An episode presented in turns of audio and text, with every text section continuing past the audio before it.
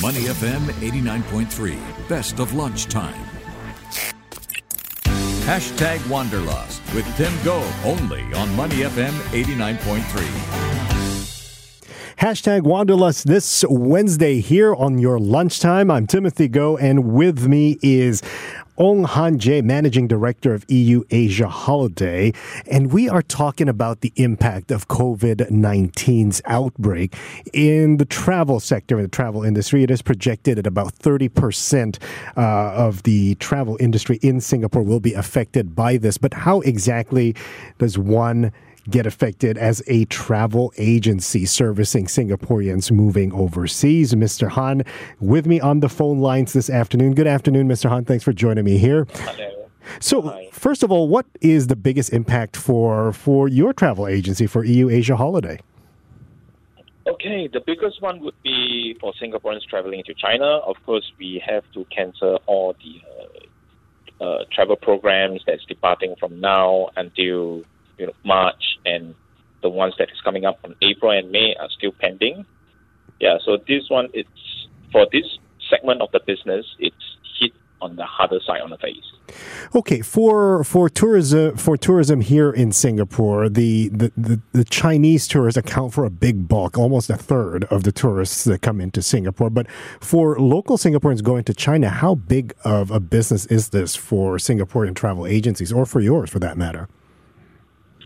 Okay, um, I'm not too sure, and I do not probably have the amount of, uh, I mean, the figure that uh, uh, Singaporeans traveling to China.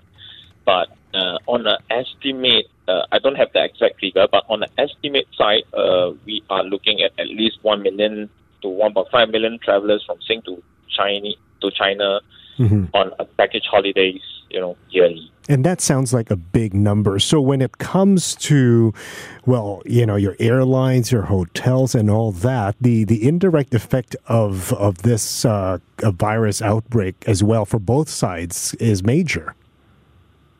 Okay, because we have been in the industry for a couple of years and uh, coming up, uh, this year is our 10 years anniversary, and we have a few um, selected partners over the years that we actually uh, screen through, uh, whether the hotels, the land operator, the guides. Okay, so we have maintained a very good relationship with them, and therefore, when this situation has arisen, okay, and uh, we have customer starts to cancel, and of course, our land our hotels and you know people that are involved they are willing to also give us the refund and hence we are able to refund back to the customer Okay, so that is a good thing uh, for the customer. But going back to when, we don't know when it's going to be back to normal.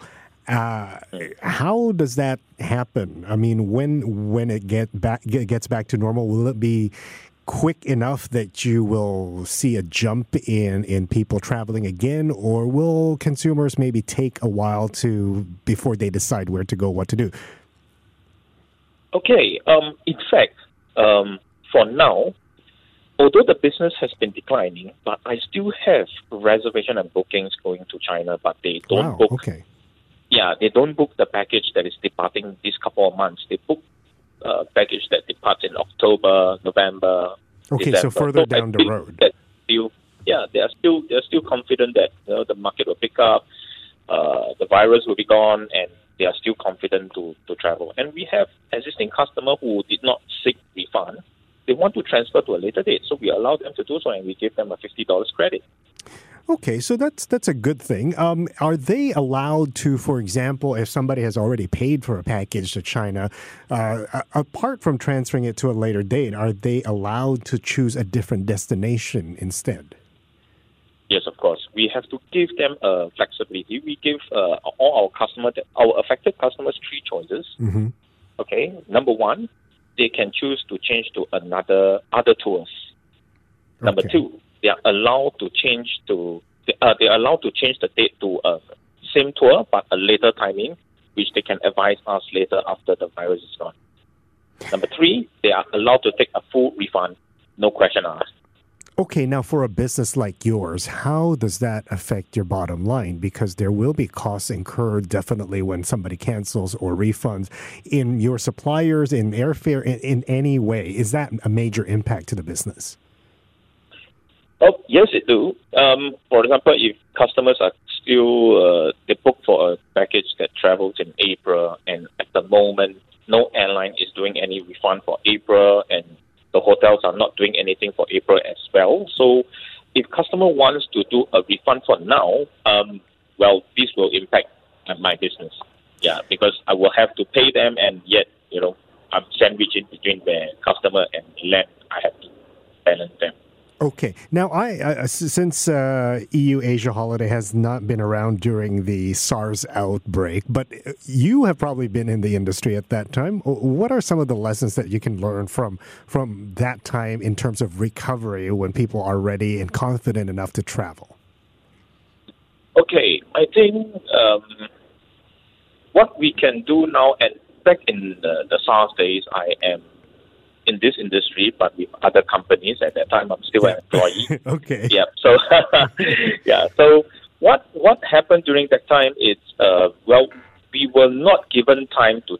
There is no training given to us. There is, uh, you know, we, we are just given instruction just to wait and hold on. But for now, the mm-hmm. situation has changed. Okay. Yeah, we during this time we are engaging external parties to do training, we are giving them time to do preparation. We are tidying up all our SOPs so that we are getting the staff ready. When the upturn is here, at least they are prepared they are geared for to do probably another 1.5 times from the normal days that they can probably be doing. Okay, as as we go on with this uh, uncertainty of the COVID outbreak, different countries impose different travel advisories for other countries and so on. It doesn't mean don't travel, it just means be careful, right? Uh, does that yeah. affect uh, ticket sales and tour sales to these places? For example, I'm thinking about um, Thailand or even for other countries coming into Singapore because there are other countries who have raised their travel advisories for Singapore. How does that work? Oh, wow. Okay. That uh, I mean, do you see a down more for inbound? Mm-hmm. Okay, inbound from uh, other countries coming into Singapore. That well, this amount of figure dips by, I would probably say seventy five percent on my business. Wow. Okay. Yeah. Correct. Yeah. And for countries that are okay, fine, they they are a country like Japan or, or Thailand, for example, where there's a significant number of infection, not so bad, but still a significant number. Do you see a dip in people going to those places? Yes, we I already seen them. and what do you tell so them? I mean, people now they don't just cancel to China; they also cancel to other parts of the world. So it is not just affected affecting uh, Japan, Thailand, or even uh, Taiwan, but globally, mm-hmm. it's affected because Singaporeans are refusing to travel for now. And I can see where they're coming from because if you are traveling, and even though the place you're going to has not currently impose any travel restrictions, you may never know on the day you travel or the day you arrive, a travel restriction will be put in place while you're mid flight. A good example would be when the United States imposed a travel restriction for for flights coming into China people who landed on that day in the United States were very confused. They didn't know what was happening. Oh, okay. So, so is this, this thing kicks in while they are in the, in while they are in the air? Yeah. Yeah, correct.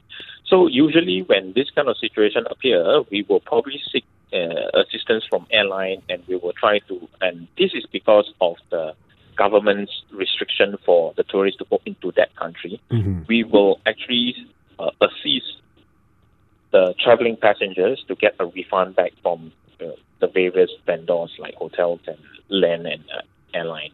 Okay. And we will also be doing our best, all, all our best, to assist them in uh, travel insurance claim.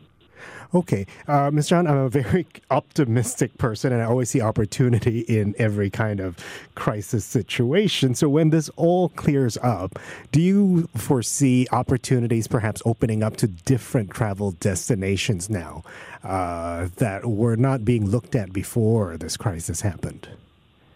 We have always been doing that. Mm-hmm. That's good. yeah, and after this uh, situation is going to subside, we are going to be enhancing our current packages. We are going to come up with more new destinations. We are also going to make a uh, our product, our itineraries, uh, we want to infuse with more creativity and uh, a lot more experiential uh, uh, this kind of uh, elements to the passengers. Speaking of that, uh, yesterday we were, uh, earlier this week, we were reporting that uh, the travel associations here in Singapore have set up guidelines uh, for tourists and travel agencies to be watchful for, for symptoms of people and things like that. Do you think this kind of uh, guideline should be put in place? From now on, so that everyone is more aware and more vigilant of somebody who may not be feeling well while they're traveling. Um, I think we should do in part of this because uh, what we are doing it's more on a group tour basis. Mm-hmm.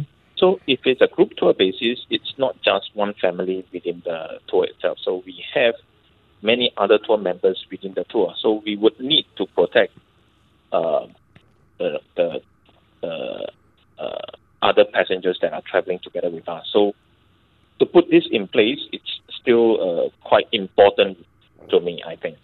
Okay, one last thing. Um, in the budget speech, the the uh, finance minister did mention that there will be assistance given to the aviation and tourism sector. Um, what would you like to see more of in, in terms of the assistance that uh, will be given to this particular sector, which is hard hit? Okay, um, because um, let's let's look at probably uh, some training packages, uh, assistance that you know. Uh, because in this industry, we do not just have Singaporeans; we also have exactly. uh, foreigners that that is also in this industry, and we have quite a fair bit of foreigners. Okay, so um, this package that is only available to Singaporeans, it's probably can only help us in probably like something like a 50, 60, 70 percent assistance. But we Mm-hmm. also have a number of foreigners who are also from Malaysia, from China, from China, from Philippines. So we would need to give these people a cert, uh, a same treatment in a company level. I need to give them the same treatment compared to my locals. Okay. So if the government can do certain things to assist us in this uh, package, in their salary package or in the training package, that will largely uh, help us in uh, preparing for the upturn. All right, and we hope that upturn comes really soon because uh, you know putting our holiday plans on hold because of the virus is not very comforting for a lot of people, especially planning ahead, which I always uh, encourage people to do. Good thing to note is that down the road you still have a lot of uh, tourists planning for their travel holidays. Well, after this, uh, in later on this year. Thank you very much uh, for joining me here, Mr. Han. Mr. Ong Han Jay is the No managing director of EU Asia Holiday, here to talk about how the COVID 19 scare or the outbreak is affecting the travel industry and what's ahead and how we can all be watchful and vigilant. You're listening to hashtag Wanderlust here on Lunchtime on Money FM 89.3. To listen to more great interviews, download our podcasts at moneyfm893.sg or download the SPH radio app available on Google Play or the App Store.